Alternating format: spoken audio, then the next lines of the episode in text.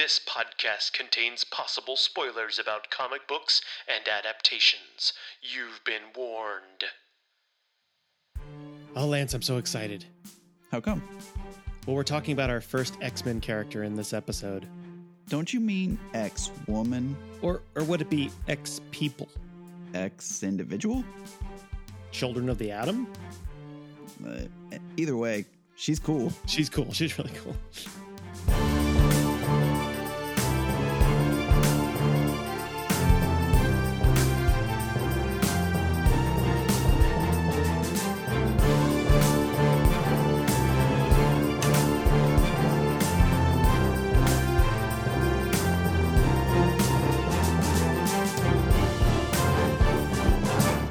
Welcome to Comic Book Keepers, where we talk about comic book characters, their history, and their impact on our lives. I'm Chris. And I'm Lance. and today we're talking about Storm. Now, we're featuring Storm as part of our episodes honoring Black History Month, featuring Black characters, creators, and their cultural impact. And Storm has an added benefit of also honoring Women's History Month, which uh, it is technically in March when we're Yeah. recording this.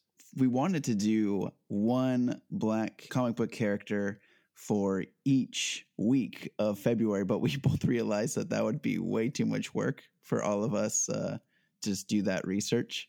So we kind of bled over into March. So we get a we get a two for we, we for- needed time.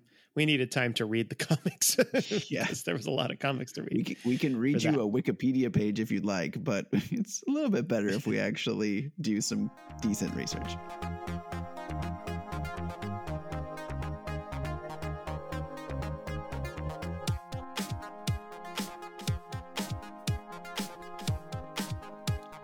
Ororo Munroe, also known as Storm, is a mutant in the Marvel Universe and one of the most prominent members of the X Men. She's an Omega level mutant, able to create and manipulate all forms of weather. She was a member of the new international team introduced in Giant Size X Men number 1 in 1975. Since then, she's not only been a team leader and one of the most featured X Men, but an essential character in all of Marvel Comics. She's been an essential teacher and leader of all mutants, learning how to adapt to their gifts, fought all kinds of enemies in the Marvel comic pantheon, been de aged, re aged, traveled the space, become an actual goddess, and has gone through more costume changes than any other member of the X Men. Probably. Which many of are very cool. Many Oh, are so very many. cool costumes. There's some great. There's some great. Just like all characters, there's been some amazing costumes. There's been some not as amazing costumes, but I would But I would say for the most part, pretty for the amazing. most part, Storm has been on it. Yeah. And she has also a lot of aliases as well. In addition to her main code name Storm, she has been known as Beautiful Wind Rider, the Weather Witch, the Goddess of Thunder, Walker of Clouds, High Priestess, Mistress of the Elements, Mutate number 020, Ororo Iqadi T'Challa, which was her former married name, Princess of Nadari, Queen Ororo of Wakanda. So, and that's just to name a few. Um, her powers and abilities include weather manipulation. She can use the weather to fly. She has the ability to manip- manipulate the winds around her to fly. She is a expert in hand-to-hand combat. She's a master thief and pickpocket. And and just a little side note, uh, what I found out in my research about her abilities is she can she can control uh, atoms on the atomic level, which which which allows her to control the weather but she's basically like able to kind of move things around on a super small level that that's what allows her to like create ice or sleet or rain or you know change the air particles for, on a very small level or lightning and stuff like that so it's not just creating weather kind of willy-nilly it's like there's a there's kind of a science behind it In-depth explanations in comics, Yes. not just random. you know, I mean, yeah, it's the science of comics. Her main job has been an adventurer. She has been a goddess, which we'll talk about a little bit later. She's been the queen of Wakanda. She's been team leader several times. She's been an educator and teacher at the Xavier Institute and the Jean Grey Institute for Higher Learning. She's also been a student and she has also been a thief. Her affiliations obviously include X Men, but a few of the other teams include the Marauders, the Quiet Council of Krakoa, the Crew, X Force, Extinction Team, Murder Circus when she was brainwashed, Fantastic Four, the Extreme X Men, the Twelve, Hellfire Club, Secret Avengers, Lady Liberators, Symbiote Hive, Seven Brides of Set, and Sword Bearers of Krakoa. That's that's Yeah, a lot. some of those are kind of like teams. They're, they're pretty cool. Yeah, there's there's some like kind of been a part of it, but not really. Kind of joined them on a few adventures. Uh, some supporting Mm-hmm. characters obviously include Black Panther, T'Challa during their uh, brief period of being husband and wife, Shadowcat, Kitty Pryde, Forge, Wolverine, Jean Grey, Cyclops, and her mentor, Professor X. Antagonists include the Shadow King, Callisto, part of the Morlocks, Dracula, Brotherhood of Mutants, Apocalypse, Reverend Stryker, The Brood, Magneto, and Doctor Doom. and obviously there's a lot more villains uh pretty much like any x-men villain but those are kind of the main ones that have had some sort of direct impact on storm in Part in of her part of the comics run. major arcs that that you would see with those stories. so whether you like storm or not But um, we're gonna go Into the archives.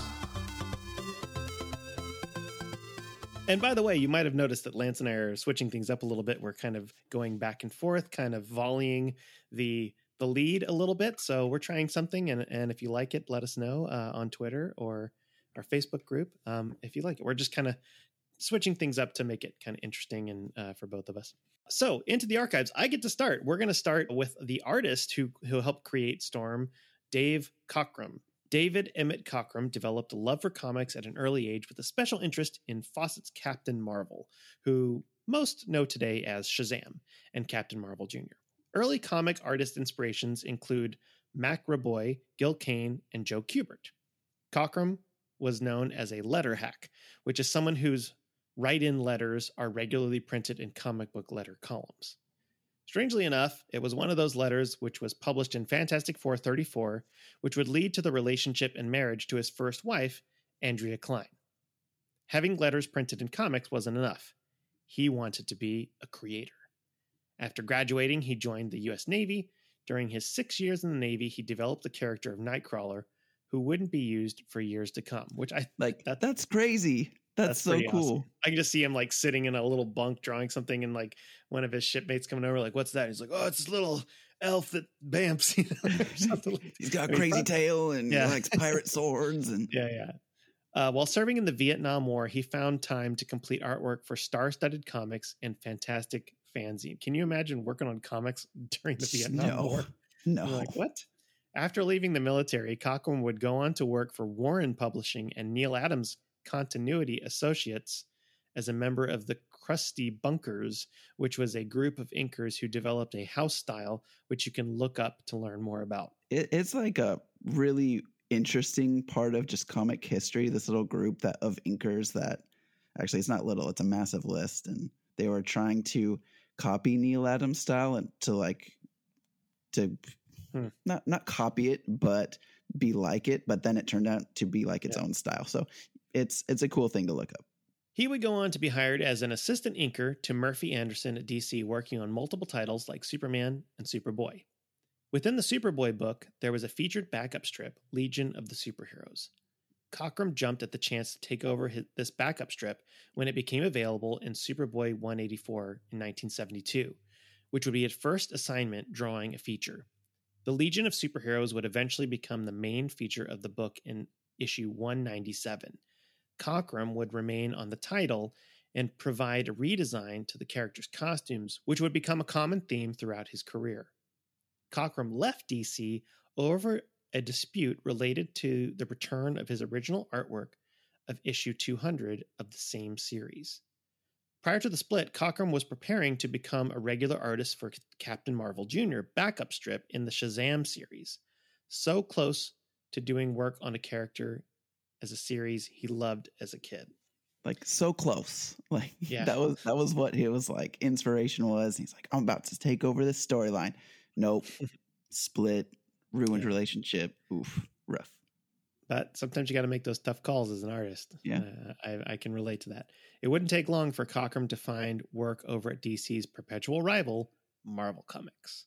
He joined Marvel as staff, where he and Len Wein would co create the iconic new X Men, including Storm, Nightcrawler, Colossus, and Thunderbird. Want to hear something really crazy? Storm and Nightcrawler were directly based on characters which Cockrum had intended to introduce into the Legion of Superheroes storyline if he had remained on the title. We're going to come back Like, to that a can little you- bit later. Can you imagine that though? Oh, we're we're definitely going to talk about that in a bit. yeah, uh, for sure. Some foreshadowing, but but also just- just, the fact that you know like you come in as a new artist to to a company having worked for a rival company and you get put on uncanny x-men which you know at the time if you think about it like it was it wasn't that popular. It wasn't the x-men that we know today. It was sort of like a you know it was, it was running on on repeats. Like Yeah. they were reprinting Mhm. back issues for many years and then they kind of started uh this this new thing. They're like well you can you can try this. You can bring in some new characters i guess. You know like that's Yeah, it- basically what marvel yeah, was the doing. X the X Men series was drowning at that point. They hadn't had a new they hadn't had a new X Men issue that wasn't a reprint in like five years. Yeah, it, it's it, it's surprising that it survived Mhm. so it, it you know i think cockrum got brought in and he he landed you know a pretty awesome job and so let's a, switch Yeah. he had pretty good teammate. So we're switching gears over to our writer Leonard Norman Wein, who recalls growing up as a very sickly kid. During one particular hospital stint at the age of seven, his father brought him a stack of comics to pass the time, and he was hooked. He devoted much of his time and effort to develop his artistic talent in order to make it into the comic world after his eighth grade art teacher, shout out to Mr. Smedley, told him he showed promising talent. That's just that just kind of shows that even like just a little comment from your teachers can have such a big impact on your career. wait Now- did you know his eighth grade teacher was named mr smedley yeah. I oh, I found it when I read it. oh okay for sure Yeah. No, no, I immediately knew Mr. Smedley. Like he, he's a popular guy i guess He's popular. Now get this. While teenagers, Wein and Marv Wolfman would take Hmm. weekly Thursday office tours of DC Comics Company office.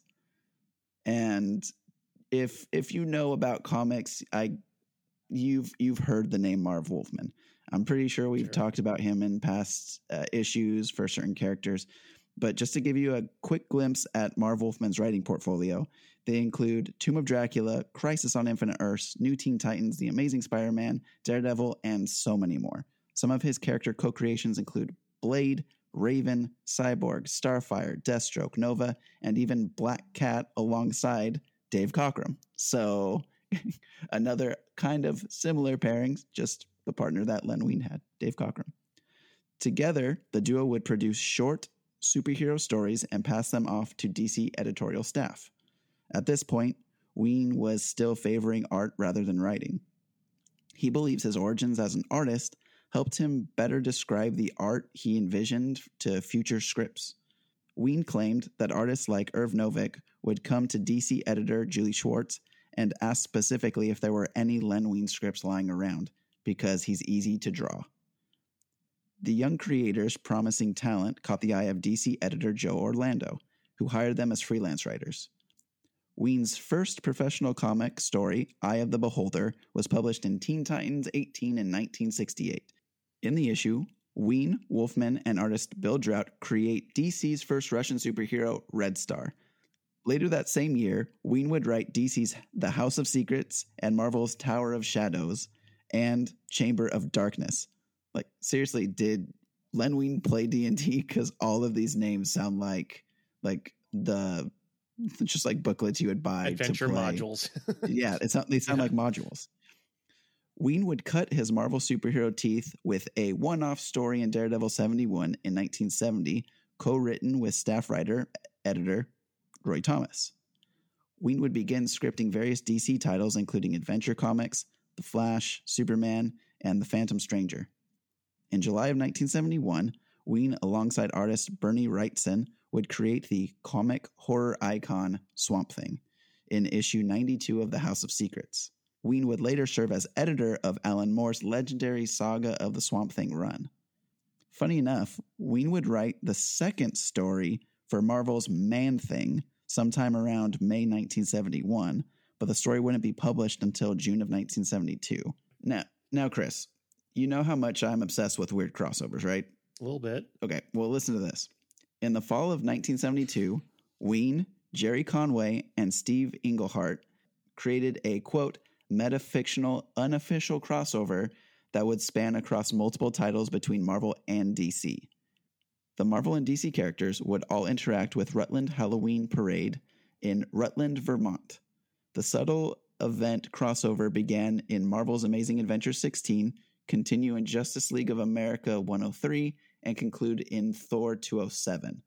And it had to be subtle because there wasn't allowance for these crossovers, but it was just like really subtle. So if you want to go read those issues, you can see how those similar similarities and stories kind of crossed over. In the early 1970s, Wein would begin writing regularly for Marvel and eventually succeed Roy Thomas as chief of the Color Comics line in 1974, where he would stay for about a year until handing the mantle off to his friend, Marv Wolfman. Wein would have significant runs in, in Marvel Team Up, Amazing Spider Man, Thor, Fantastic Four, and The Incredible Hulk. Now, if you have heard of Len Wein before this issue, but aren't a comic fanatic, it's most likely due to his role in creating one of the most iconic comic characters of all time in issue 180 181 of The Incredible Hulk. That's right, Len Wein co created Wolverine alongside Roy Thomas, John Romita Sr., and Herb Trimpe in October slash November of 1974.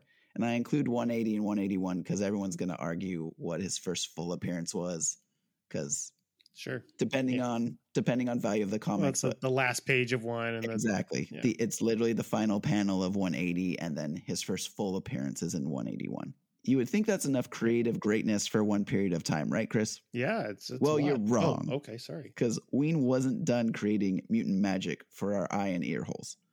In May of 1975, Wein and Cockrum would shake things up and revitalize the X Men with an all new team lineup in Giant Size X Men 1 in 1975, introducing Nightcrawler, Colossus, Thunderbird, and of course, our African goddess, Storm.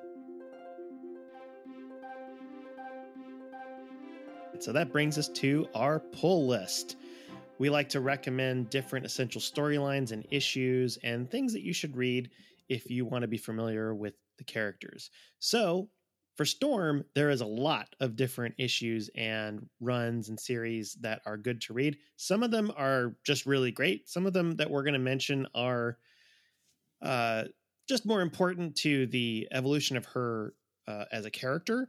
So we're going to try to get through these um, quickly instead of dissecting each each one like we normally do because there's so many and she's been around for quite some time. So the first one is and probably the most notable is her first appearance in Giant Size X-Men number 1, 1975. This is a story called Deadly Genesis. It's the first real issue of the X Men. Everything before this was kind of a meandering prequel. um, Professor X recruits Storm alongside an international group of mutants. They join Cyclops in a mission to rescue the rest of the original team on the monstrous living island of Krakoa, which, if you've read any of the recent issues of, of X Men, House of X, uh, and Powers of X, uh, Krakoa comes back and, and it is a big a big part of of the recent storylines so storm goes on in the all new all different x-men of issue 94 The next key issue for Storm is going to be the all new, all different X Men number 94. This is the first issue of X Men with new material, as the series had been publishing reprints of old issues for the previous five years, aside from Giant Size X Men 1, of course, which came out three months prior. Wein and Cockrum would plot the story for X Men 94 and 95, but it's actually Chris Claremont taking over the mantle as writer, and this would be the start of his historical 16 year Hmm. run with X Men, which would last until 1991 with issue 279. That's that's crazy run for any writer nowadays. From That's issue nuts. 94 to 279, that's crazy.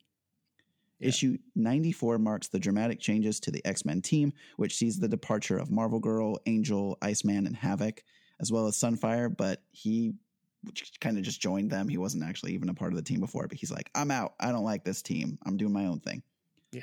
Uh, and the only and Lorna Lorna Dane also left, only leaving Cyclops from the original team, and then adding those characters which we had just mentioned already. Now, and then this issue just kind of goes into them developing their new team dynamics, trying to figure out the danger room and getting whooped from it pretty badly. But just just kind of one of those you need to read this to understand this team and Storm how she started out on the X Men. And Storm starts off as pretty naive. She she is curious about the whole thing. She she doesn't really know about the outside world. She's been in Africa for years and years and years, living in in Kenya and the Serengeti, and and so she kind of joins out of like, yes, it I should I do want to learn more about mutants and other people, and and she wants to learn more about her powers. And Professor X kind of, as he does, uh, lures the students in to you know his way of thinking, even though it's kind of for a a selfish plot of his own. But um, that brings us to Uncanny X Men 102, which is a flashback story of Storm as a young girl growing up in Egypt. It's the first time we find out a little bit more about her backstory, showing how her parents were killed by a plane crash that crashed into a building. And she was trapped in the ruins of her home with their bodies. So she developed an intense fear of enclosed spaces or claustrophobia, which would be referenced many times. This this was came up in the issue because you know it, it happened, and then she's kind of telling her teammates like that this is something that you know that happened to me, and we kind of find out a little bit more about that. Next up, we have Uncanny X Men 145 through 147, which is a story called Rogue Storm. A mission where the X Men are trying to rescue the villain Arcade from Doctor Doom, or else Arcade's assistant will kill some of their loved ones.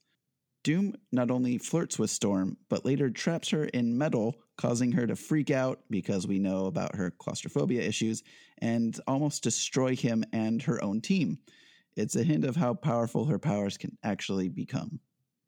Yeah, and luckily they're able to calm her down and kind of get her back down, but it's she you know that that fear causes her to just completely lose it and also kind of it's it starts the the unfortunate sequence of villains and people flirting with storm which is sort of a recurrence over over time unfortunately for storm but you know that's i guess that's claremont's thing uh, speaking of x-men annual 6 uh, kind of continues that, where Storm is bitten by Count Dracula, and her teammates must try and save her because she kind of turns into a vampire or something. I, I don't know. I didn't read it, but I, I, thought I'd throw it in there because Dracula, of course, Marvel need, Comics. You need to throw that in there. So then we have Cry Vengeance, which is Marvel Team Up issue 100, which is where we see Black Panther and Storm first meet. They take on some kidnappers and kindle a young romance. How adorable.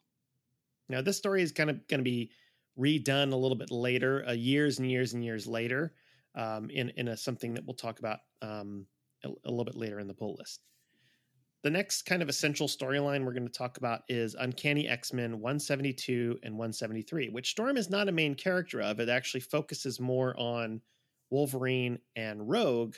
Rogue just got brought into the X Men, and Wolverine takes her with him to Japan on a special mission, and Storm comes along as well. Storm becomes friends with the thief Yukio, who's a bit of a punk herself, and she encourages Storm to be herself, that she's holding back, and she is more than just her powers.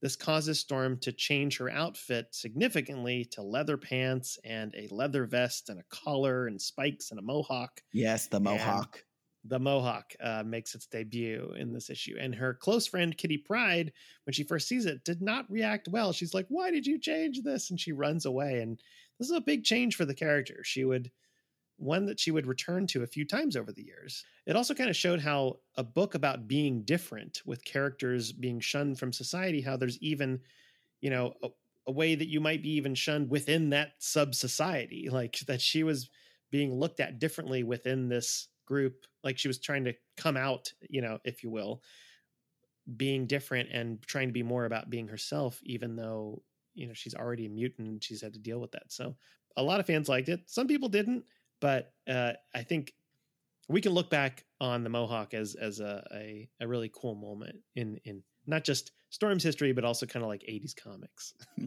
Mohawk Storm is best Storm. I love that design. Next up, we have Uncanny X Men 185, which is the story Rogue Public Enemy, which is where Storm chases after Rogue, who just joined the X Men but is still learning her powers.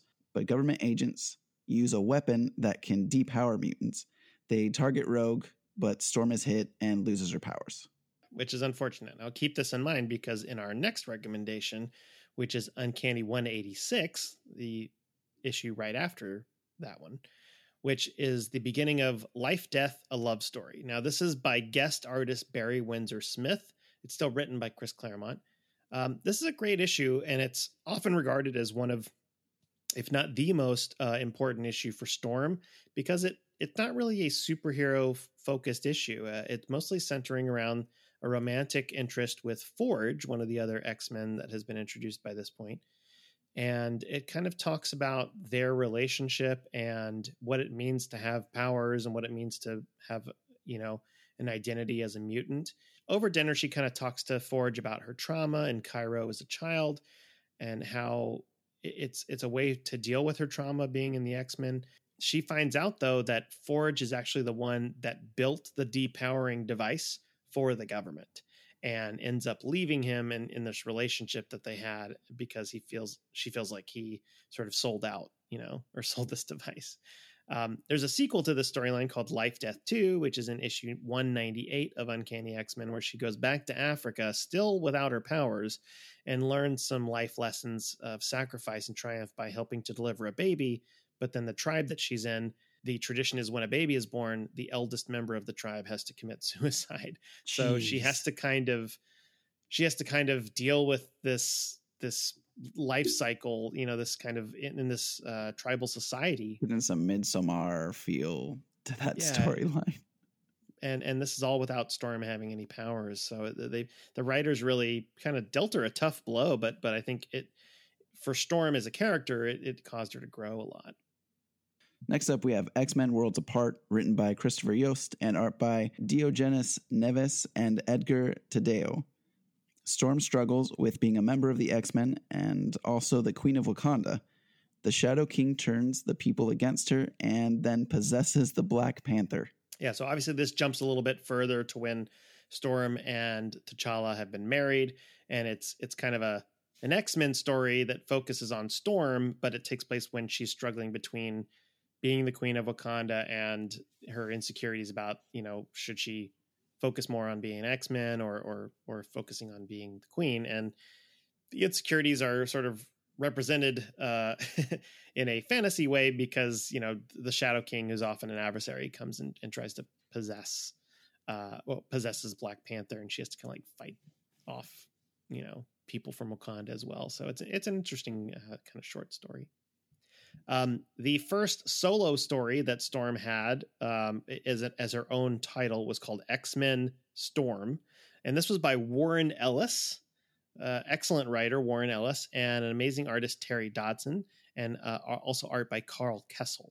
And this was in 1996. So it's right in the middle of like the, the kind of 90s comics boom and sort of the towards the beginning of sort of the decline of the 90s comics bubble Storm's brief leadership of the Morlocks after she has a a fight with the Morlock Callisto and she wins the sort of leadership of the Morlocks and then she kind of neglects them and many of them are taken away or killed and she feels very guilty about that. So in the storyline, she's actually sort of kidnapped and uh, Cable, who's one of her teammates at the time, thinks that she's been killed.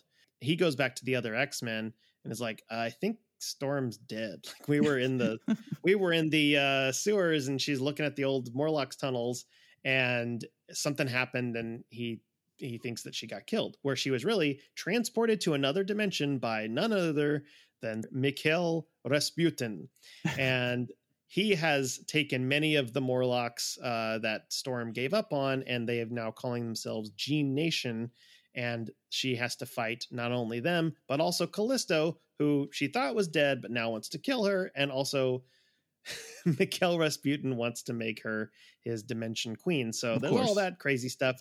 It's yeah, you know, as, as that that 90s. old trope. 90s because 90s. Dodson's art is very 90s. It's flashy and colorful, and there's a lot of shiny costumes and exaggerated muscles. And and Warren Warren Ellis tells a really fun story. It's it it's not the best narrative story, but there's some fun stuff. And I think the most important thing is that this is shows that Storm can kind of carry a title. Which is why she got her second solo series in 2006 just titled Storm. So this, this is a six issue run, which served as a prelude to the wedding to Black Panther by writer Eric Jerome Dickey and artist David Yardin. Now, this is a flashback story showing how Storm was with her parents in Cairo and how she survived a plane crashing into their home that killed her parents. It shows how she becomes an accomplished thief in Cairo, but eventually heads south toward her mother's homeland of Kenya. Young Storm meets a young T'Challa in Africa, and she saves him from getting kidnapped. And after a brief series of romantic encounters, Storm gets kidnapped by the same uh, individuals that tried to capture T'Challa, but he ends up saving her. This storyline, I, I, read through it, and uh, it's interesting. It's it's really well done. It mostly focuses on the relationship between her and T'Challa, and you know she shows a little bit of her storm power, like the weather manipulation, but mostly it's mostly about just her as a person and kind of an up and coming mutant. She just got her powers, so we don't really see a lot of her powers being manifested, but it kind of just shows how she's, you know, a, a, good negotiator and how she's willing to sacrifice herself and kind of has those those hero tendencies. Um, and it's interesting to see a young T'Challa that is very clumsy and and you know trying to be a player a little bit, and it, he's you know he's he's very much a young brash prince and has not been wizened in his ways. So they have a little teenage fling as it were and um, it does get kind of hot and heavy you know as as comics can show. But it, it kind of it's a nice it's a nice prequel for the eventual wedding that you have with um with T'Challa and uh, Ororo. The last Storm miniseries is her most recent, which is the 2014 miniseries just called Storm. This was an 11 issue miniseries written by Greg Pak, an excellent writer, and art by Victor Ibanez, focusing on Storm doing some humanitarian work all over the globe uh, on her own, taking her to places like South America, Kenya, Japan, and many other locations. There's a follow up on the relationship with Forge. She at one point goes to Africa, and Forge is there helping a, uh, a, a tribe in Kenya trying to create weather um, in, in, Japan, she ends up finding her friend uh, Yukio, and she fights a member of the Break World, which you remember from if you read Astonishing X Men uh, when Joss Whedon wrote it. And then eventually, Storm gets captured, and people even uh, protest to free her. She has, there's this one issue where she's flying, I think, from Japan back to the U.S and there's like a senator and some other people and they're like i'm not flying with a mutant. She's like you know what? It's fine. I, I'm, I'm not going to do anything. I'm going to keep keep you guys alive if something bad happens i'll make i'll make sure the weather is fine and and everything's fine and all of a sudden like somebody attacks the plane and the plane starts going down and storm saves the plane but then the the senator that's on the plane like has her arrested and and uh, it's this whole thing. But he ends up being a bad guy, so you know whatever. Yeah, always. but then it, the last couple issues get real freaky because, as things tend to happen in X Men comics, when a former student that supposedly died in the X Men's former headquarters in Utopia in San Francisco comes back to life and kind of he's this sort of blobby, nebulous you know kind of amorphous body and he sort of plants his way into mutants all around the world like a scene from akira like tetsuo he's like bleh, bleh, you know and it's like this weird japanese anime kind of like uh thing and and storm it causes her to get like super powered and she eventually saves the day. It's a weird way to end it but but it ties everything together and she she is able to um you know kind of use everybody to to help um quell this this young student who's kind of gotten out of control. It's overall it's a fun read. Uh, it's the art is pretty decent and the writing does her a lot of justice and respect and really shows some really cool moments where she has to shine. More importantly, it kind of moves her forward as a character and it shows how time has not just changed for her but also the perception of her power as as a mutant from her students, former enemies and teammates. Now there are some other kind of uh, little brief things if you're a real Storm fan and you want to like find certain things that I I didn't put on the list, like when you know storm gets a weapon from asgard you know like she becomes the weather goddess and she has this weapon like like thor has and uh, there's there's that kind of storyline there's storylines where she goes off on her own in the savage land and so i mean there, there's a lot of stuff from storm and we didn't put everything in there but um, we do have a couple of grails and so do you want to go first for the grail find Yes. So my first grail, I know you also have as well, which is X Men 266, which is actually the first full appearance of Gambit, but the main storyline centers around Storm and her nemesis Shadow King. So and and it has Storm on the cover as well alongside Gambit. So it's it's even though everyone goes after it for the reasoning behind like first appearance of Gambit, but it's actually a pretty fun story with Storm as well. And my second grail for this, even though it's it's not expensive whatsoever, but it, it's a reprint of Giant Size X Men number one, which was the True Believers uh, reprint that happened not too long ago. And I was able to get it signed by Roy Thomas at uh, a con before the world went crazy and we no longer have cons. yeah, there you go. We will. We will someday. My grails are kind of centered around the first some of the first X-Men comics that I ended up getting, which was around that that early 90s boom with Jim Lee and and Claremont and Whilce Portacio and and so Storm was leader of the X-Men Gold team of the 90s um, in uh, Uncanny X-Men 281, um, which was the first Gold team appearance. And I I just you know ate it up. I was like, this is amazing. And her and Jean Grey and Iceman and Archangel and and uh, Forge was in there, and and and then Bishop shows up at the end of the issue, and it's his first appearance. So I mean, like that whole storyline was great, and just her being the leader was was uh, awesome. And she had a new costume, and it was all like her iconic costume that ended up being in the cartoon and everything. Um, but one of my favorite issues is actually a little bit later, Uncanny 290, and it's a really famous cover. It's a beautiful cover of Storm and she's kind of like in the rain and and her hair's wet and and it, it's sad but beautiful and and the the issue is about uh, Forge, you know, and Storm have had this kind of off and on again relationship, and he proposes to her in the issue before, and she turns him down, and and it's you know it's it's a really heartbreaking issue to read, but it's it's it sort of changes this you know the vibe between like you know they're they're fighting people from the future and all these things like that. And all of a sudden it's like oh let's have this little you know sad moment. And and those i love those x-men stories. I, I love the ones where they kind of they're at the mansion and they're just talking about stuff and like fitting in and trying to find themselves and those are the best ones. So um uncanny 290 is i'm really happy that i own that one. We are going to take a short little break and we will be back to talk about adaptations and more uh, in just a couple minutes. Stay with us.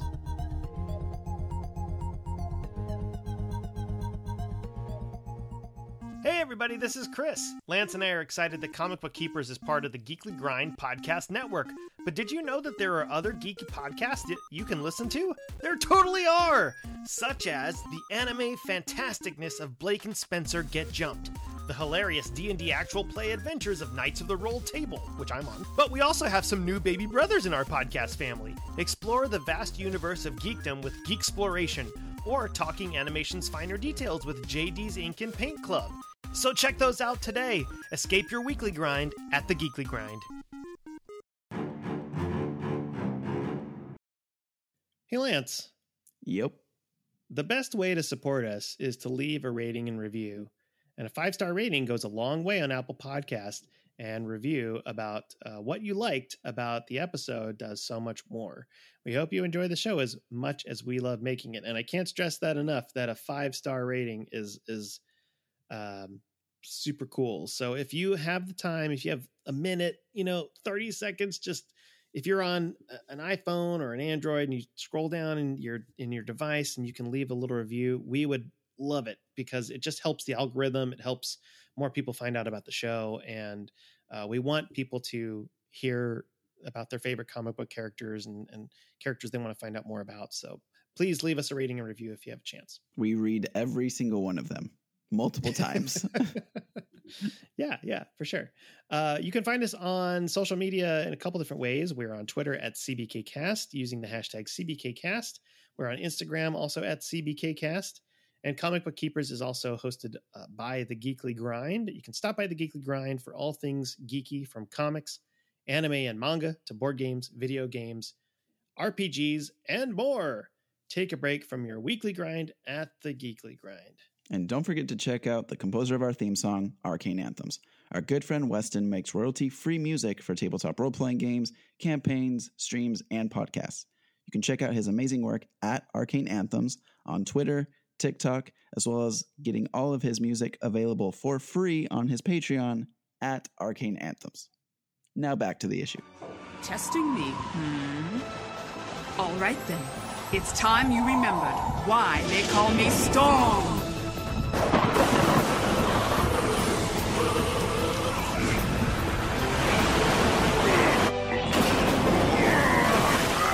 You look a little flushed. Storm adaptations. Now, there's a lot of things to talk about here, but first let's talk about the movies. So, Storm made her live action debut in the X Men movie directed by Bryan Singer, portrayed by Halle Berry. Now, Halle Berry went on to portray Storm in uh, X2, X Men United, X Men The Last Stand, and X Men Days of Future Past. She would come back and play Storm uh, in that movie. So four times in in film, pretty pretty cool. Now, her portrayal as Storm has mixed emotions. In the first movie, uh, you know, talking about the accent, I thought the wig not as good. The accent okay. Like it- she had a little touch of accent. She was kind of fun. She did have that terrible line about Toad, you know, which everybody jokes Hey, about. Chris, But oh what- gosh, what happens to a toad when it's struck by Do you know lightning? what happens to a toad when it's struck by lightning? Everything. so- oh gosh, that light's so thing. bad. I know, I know, but but but aside from that, it wasn't bad. No, like not it was all. Storm. She had her storm powers. Her eyes turned white. She flew. I mean, at that time, and you have to remember back at that time, superhero movies were were pretty rough. I mean, we had we just had Batman and Robin. You know, like so.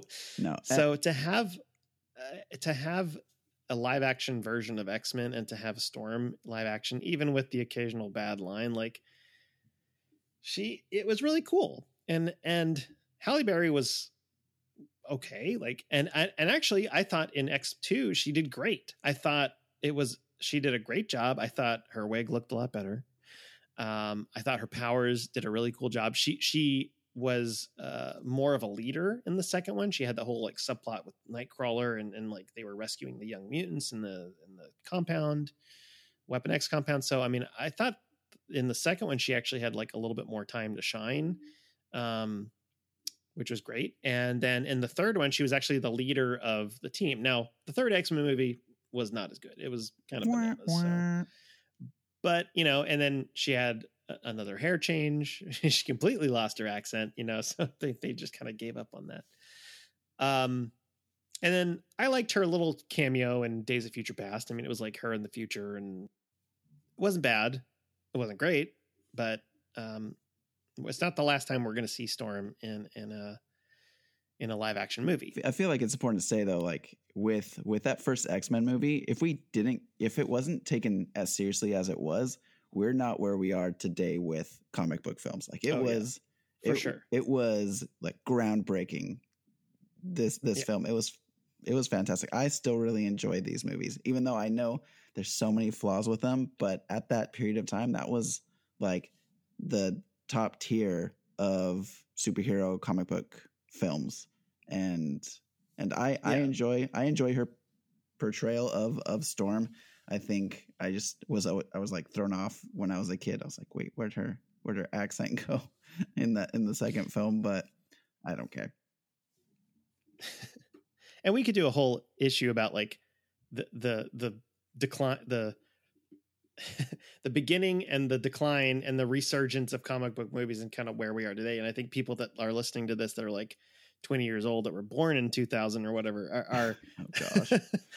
Where are are like yeah well x i've seen x2 yeah that was like you know, a while ago and it's awesome but yeah i mean So like we had the first Superman movie in the 70s and we had, you know, the Michael Keaton Batman, Tim Burton, you know, in, in the late 80s and 90s. And and that was kind of it. I mean, like there was a couple little blips like Blade, which was really cool, and you know, here and there you had little things, but not a lot, and definitely not anything for Marvel. Like like this was the first X-Men was the first big Marvel adaptation. And it it did okay. It wasn't it wasn't hugely popular. I think it made like 45 million or something at the box office, which was not great. But then Spider-Man came out and it went bananas. And then X2 came out and it did really well. And it just got bigger from there. So yeah, without like I think you're right. Without the the X-Men movie, um, at least kind of getting its foot in the door, we wouldn't have the MCU. Well, it, Even though it was yeah. come from a completely different studio, but they they knew that these characters could work. Yeah. Well, so I just want to say X Men made two hundred and ninety six point three million in the box office. Oh, global. Yes. Yeah. Does it show domestic? Um, let's see.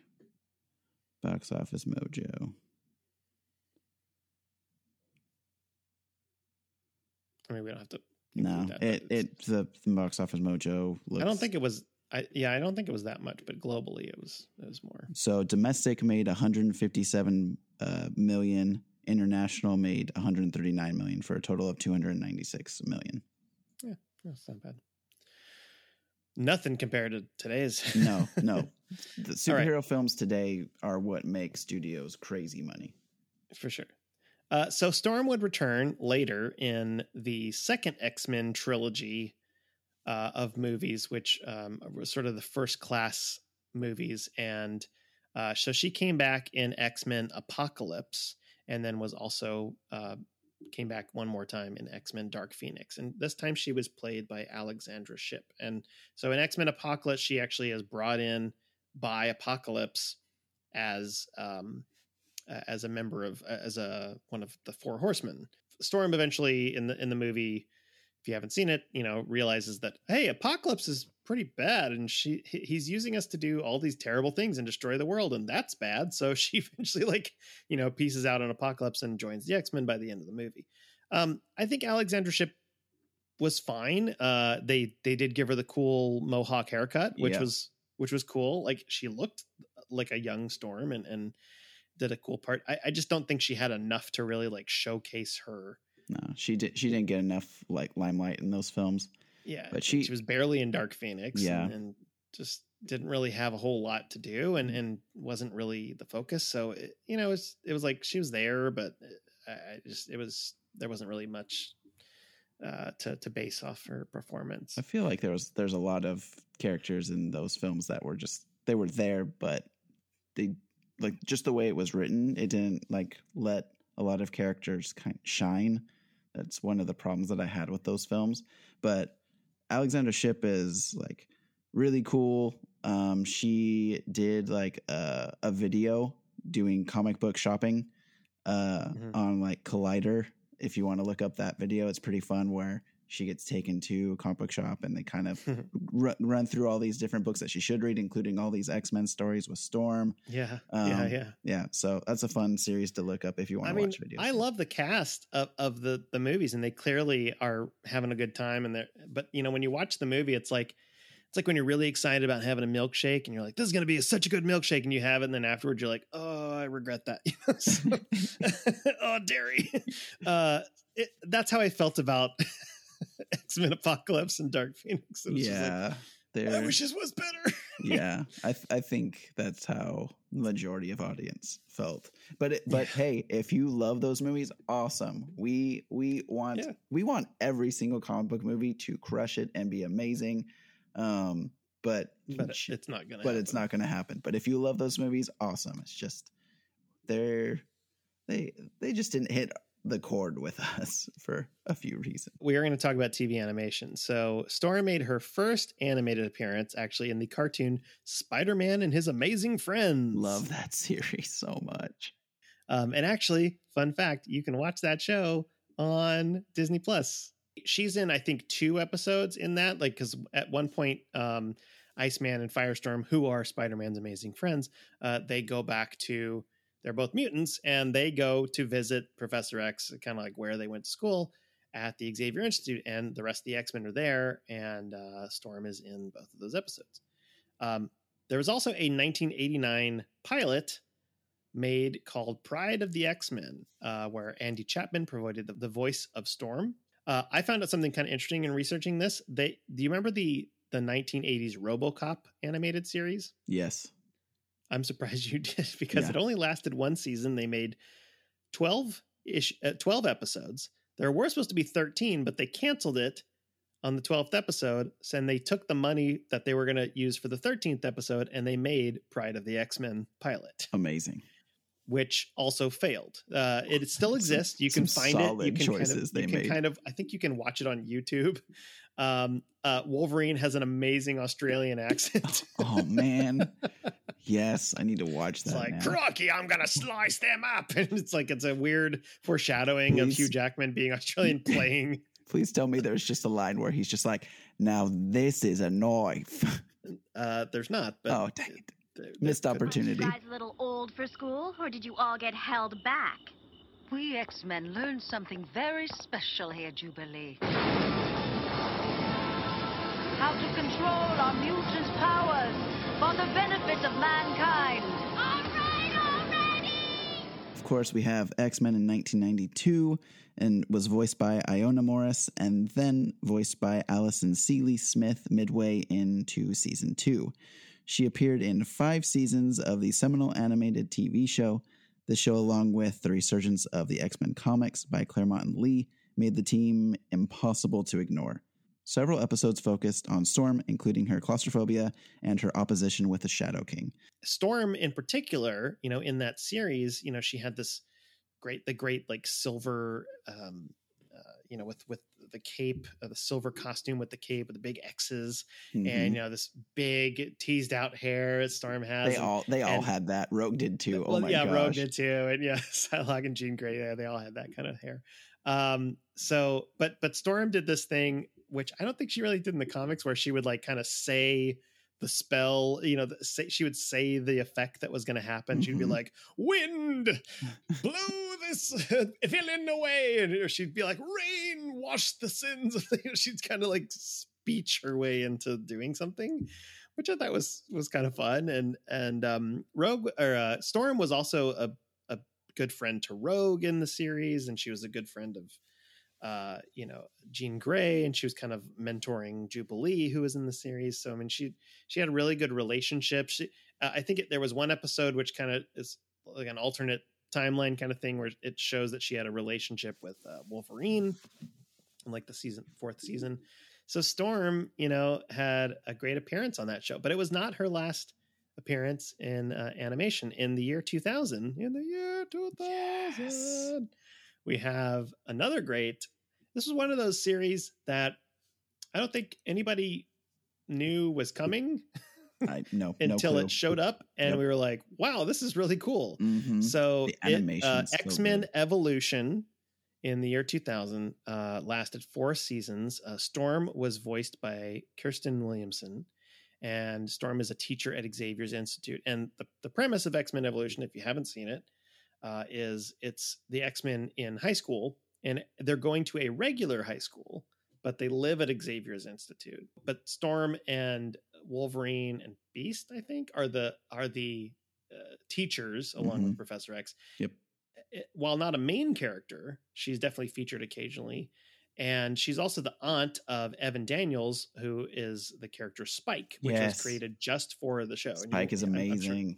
Yeah. I love Spike. He's one of my favorite characters. X Men Evolution was one of my favorite like animated series of 2000s. And I loved the redesigns that they did for the characters. Mm-hmm. Like Nightcrawler Yeah. looked amazing. Rogue was super cool. I'm pretty sure that's why I was attracted to like the goth girls in high school.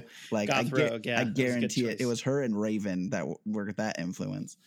And then in 2008, there was a, another uh, animated X Men series called Wolverine and the X Men. While Storm is not a main character, she does make several appearances and eventually kind of is part of the the team. Uh, it's it's a kind of a cool storyline. I'm actually watching through that right now, and and all of these series, by the way, are also on Disney Plus. We're not getting paid by Disney Plus, but I just love telling people that hey, you can watch these series now. Um, the original X Men cartoon, X Men Evolution, and Wolverine and the X Men are all owned by Disney now, so they're all on Disney Plus, and you can watch them. So, But if Disney wanted to sponsor us, we wouldn't say no. uh, Wolverine and the X Men features like kind of a cataclysmic event that wipes out a couple of mutants and then breaks up the X Men, and then Wolverine has to get them back together. Blah blah blah. Uh, eventually, Storm comes in, and and she has a great design, very streamlined, very cool looking. It's kind of this darker black outfit with the cape and and a little bit of purple, and just the, the animation is super clean and the character design is really awesome for all of the characters. Um, so yes, I mean, Storm's not a main character in this, but it's still worth it to just kind of watch the, the show. It's a lot of fun. Storm has shown up in several video games over the years, and we got to start with one of my favorite games growing Mhm. up, which was the X Men arcade game. Six players, Six. You got to have the six one. six players, six joysticks with buttons. So you had, can you name them all? So you had Storm, you had Nightcrawler. Was Kitty Pryde one of them? Nope. No, she wasn't. Uh, Cyclops. Oh man, who else was Beast in there? Nope. Wolverine. Yeah, Wolverine. Who are the other two? Was it was Rogue in there? Nope. It's been a long time since I played this game. I don't know who are the other two. Colossus Okay, and Dazzler. and oh, Dazzler was one of them. Yeah, Dazzler I was the nope, sixth I one. never would have guessed Dazzler. I remember Yeah. finding this this arcade game in a nickel arcade when I was in college, Ugh. and I put so many nickels in that game. I played through the whole thing with one of my buddies. I felt like I had carpal tunnel afterwards, but Yeah. so much fun. Later, uh, one of my other favorite games from the 90s was X Men versus Street Fighter. um, uh, Capcom did a series of games where there was like Street Fighter versus, you know, Capcom or Marvel versus Capcom, and she showed up in that as well. Storm was featured in that because you had, you know, Storm sending bolts of lightning Mhm. down on people, yelling "Lightning and Storm!" and you just, just, uh, just lit up the screen. So she was a fun character to play in that. Uh, she showed up in X Men Ravages of the Apocalypse, X Men Mutant Academy, and then uh, she showed up as one of the playable characters in X Men Legends, an amazing, Oh, such an a good amazing game. game. like Gauntlet style, Yup. like dungeon crawling.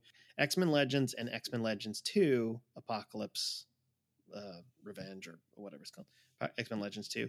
Notable merch. Um, of course, Storm has had many cool toys over the years, uh, action figures, and and she was she was one of the few X Men to be featured in like McDonald's Happy Meals with Wolverine and Jubilee, like in the early '90s. Uh, she's had you know. Um, uh, sideshow collectibles and and all that kinds of cool stuff. But one of the things I found out in the research of this was in Marvel Superhero Islands of Adventures in Universal Studios Florida, uh, there is a ride named after Storm called Storm Force Accelatron, and it's kind of like the teacup teacup ride at Disney uh, World, uh, but with smoke and strobe lights to make it look like lightning. And she's the first X Men and superheroine to have a ride named after her, which I thought was kind of cool. yeah, like, there have been- awesome. There have been other rides named after male superheroes, and but there's no Wolverine ride, or at least there hasn't been as far as I know. Um, so I thought that was pretty neat. Like you have a storm ride, and that brings us to what if. What, what if? Each issue we do at Nerds Do Best, we share our fever dream concepts for the comics that we love. And this week, because of the research that we did, we thought it would be pretty interesting to do what if Storm was published in the DC universe? Because we found out that uh, Dave Cockrum had actually developed this character uh, before, uh, before he had even left DC. And so he had intended on bringing this character into the Legion of Superheroes, or I guess it, at that point it was called like Superboy and the Legion of Superheroes, um, something along those lines. And so we thought it'd be interesting if we talked about, well, what if, what would it have looked like? Like, what her, what would her character be? How would she be introduced in that story? Um, if it was in DC rather than Marvel. So I'll go first. And for this, I was thinking Cockrum was also a very big fan of uh, Captain Marvel or Shazam. And so I figured we have some similar like power types along those lines. We have some lightning going on. And so I thought it would be pretty interesting if there were some Shazam Storm team ups uh, that could be part of like his little group that he would form. And so she would become an ally, potentially. Um, uh, because of her like aesthetic, maybe she would be introduced like her aesthetic is like power set. Maybe she was like really powerful in the beginning, and so she didn't know how to control it. So he would have to come and kind of show her how to control like lightning powers. Um, I could also see DC leading to maybe a team up between her and Black Lightning, uh, maybe a romance between them, and then maybe she would do a little bit of a mentorship with like Static Shock, so working with Virgil. Um, but I'm assuming Late later on later in on. the 2000s. if- exactly. if So she stayed in like exactly and so she stays Sure. within that universe she's she had that mentorship from shazam she goes on to have to work alongside let's say black black lightning have a relationship with him move on there and then she becomes that that educator like she had done in the marvel universe but this time she's helping out other heroes in the dc universe like static uh, and then i could also see when she is introduced because the Legion of Superheroes series, it was all these different superheroes like um like Superboy was kind of involved there, but then it was like Duo Damsel, Bouncing Boy, Phantom Girl, Ultra Boy. So all these like like lower tier characters within the DC universe. And so I could see her Mhm. being like younger when she's introduced, being a part of that team, and then branching off and and kind of doing her own thing and then running into just because she she is going to become so powerful i'm assuming in the dc universe as well that she would end up being alongside like the higher tier characters like a shazam or like superman. So it'd be interesting to see how she would fit into like a justice league or like justice league unlimited type situation. I'm I'm gonna kind of go in a different direction and say the Storm as a character would have been an interesting fit with uh, Teen Titans. mm-hmm. So Yeah. new Teen, new Teen Titans came out in 1980. That that I'm gonna say like maybe they didn't quite find a good fit for her until then, and then New Teen Titans come out, and then you have you know you have Cyborg, you have Beast Boy, you have uh, Starfire, and maybe Storm gets put in there as like in, in, in- in instead of to- raven well, instead of Raven, or maybe instead of Starfire, or maybe in addition to, like, I mean, you have this cool let's say addition character, um, this African goddess character, you know, that that has a different set. Um, and for me, it would be really interesting to see because you know we've seen this a couple times in X Men how when Storm gets sort of mind controlled by Dracula or by Apocalypse or whatever, that she can be a very powerful adversary. So I think it would have been interesting if DC kind of took it like like she becomes okay, just what about this? She becomes a Batman villain. You know, she Okay. is she is a villain in Gotham City, lower tier, and goes into Arkham and and eventually, sort of like Harley Quinn, uh, sort of learns the error of her ways, uh, sort of changes. She comes becomes a sort of chaotic, neutral kind of uh, person, and it goes on Suicide Squad. You know, and and learns to control her powers, her weather channeling powers, sort of like like a killer frost, if you will, you know, but but but for lightning and, and rain and weather. Uh, they try to recruit her like uh, the uh, weather wizard and stuff like the Flash Mhm. villains. Uh, Yep. Try to be like, oh, you should join with me, and she's like, no, I don't want anything to do with you. uh, so, but then she eventually joins like Justice Society as like a reformed reformed villain now hero nice. eventually in the 90s or something and then, then eventually kind of working your way up to something like um you know the the the titans or jla or, or something like that like as a reserve member of jla uh but i, I would like to see her i think dc would have would have it'd be interesting because they love turning their heroes into villains. So, oh yeah absolutely. so uh, storm would have been a a really interesting villain as a foil to batman i think would be kind of fun and, and just to have him deal with like this super overpowered elemental, you know, uh, person, and then and and then uh, kind of have her make a slow ascent into uh, being a good character or something. Yeah. I That- think that's where I would go. nice. I, th- I think it's funny that you brought up both Killer Frost and Weather Wizard because I was gonna say I think those would be who her like nemesis would be. Feel like an elemental Mhm. villain team. Yeah, and Right. then and then be kind of part of maybe like a the and- exactly, and we kind of be part of like the Flash team, and I could totally see like Barry, his Barry or Wally, um, being being like really hurt, and they're kind of like losing touch with like the Speed Force or something, and then like could see Storm coming in and. You know, comic logic. If she hits him with like a special kind of Mhm. lightning and it like supercharges him and it makes him even faster, like I could see all those kinds of things happening. So there's a lot of ways she could fit into the DC universe that would be really interesting. into the speed force and inject you with lightning. hmm What if she taps into Speed Force and then she can just like she just like travels through the lightning at that point? She just like teleporting Oh, essentially. sure. Like there's because you know like DC is god level she becomes characters. Electro. exactly like it's god Yeah. level characters like we're we're looking at the pantheon of like we're looking at the gods and so Right. she is a goddess so i guarantee like her power set would be taken to like the next level over there hmm Oh, for sure. Yeah, world ending. oh yeah there's gonna be like five love- different They love to blow up some worlds in. DC. yep just because they got 20000 other ones ready to go That's right. Well, it's time to close the book on Storm. I'm I'm very excited. We started uh, doing some X Men characters, and this will not be the last one. We're certainly going to talk about more in the future. Uh, so until next time, this is Chris and lance reminding you to keep your friends close, but your comic books closer. Wind.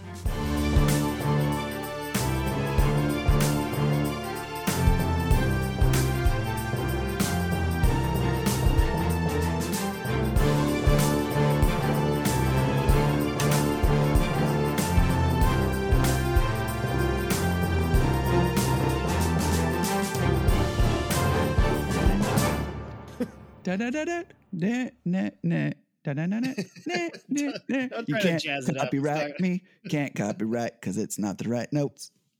You can go. Meh. Just it's really flat. Jazz.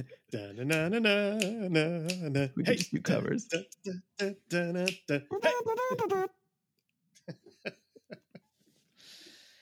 Oh boy.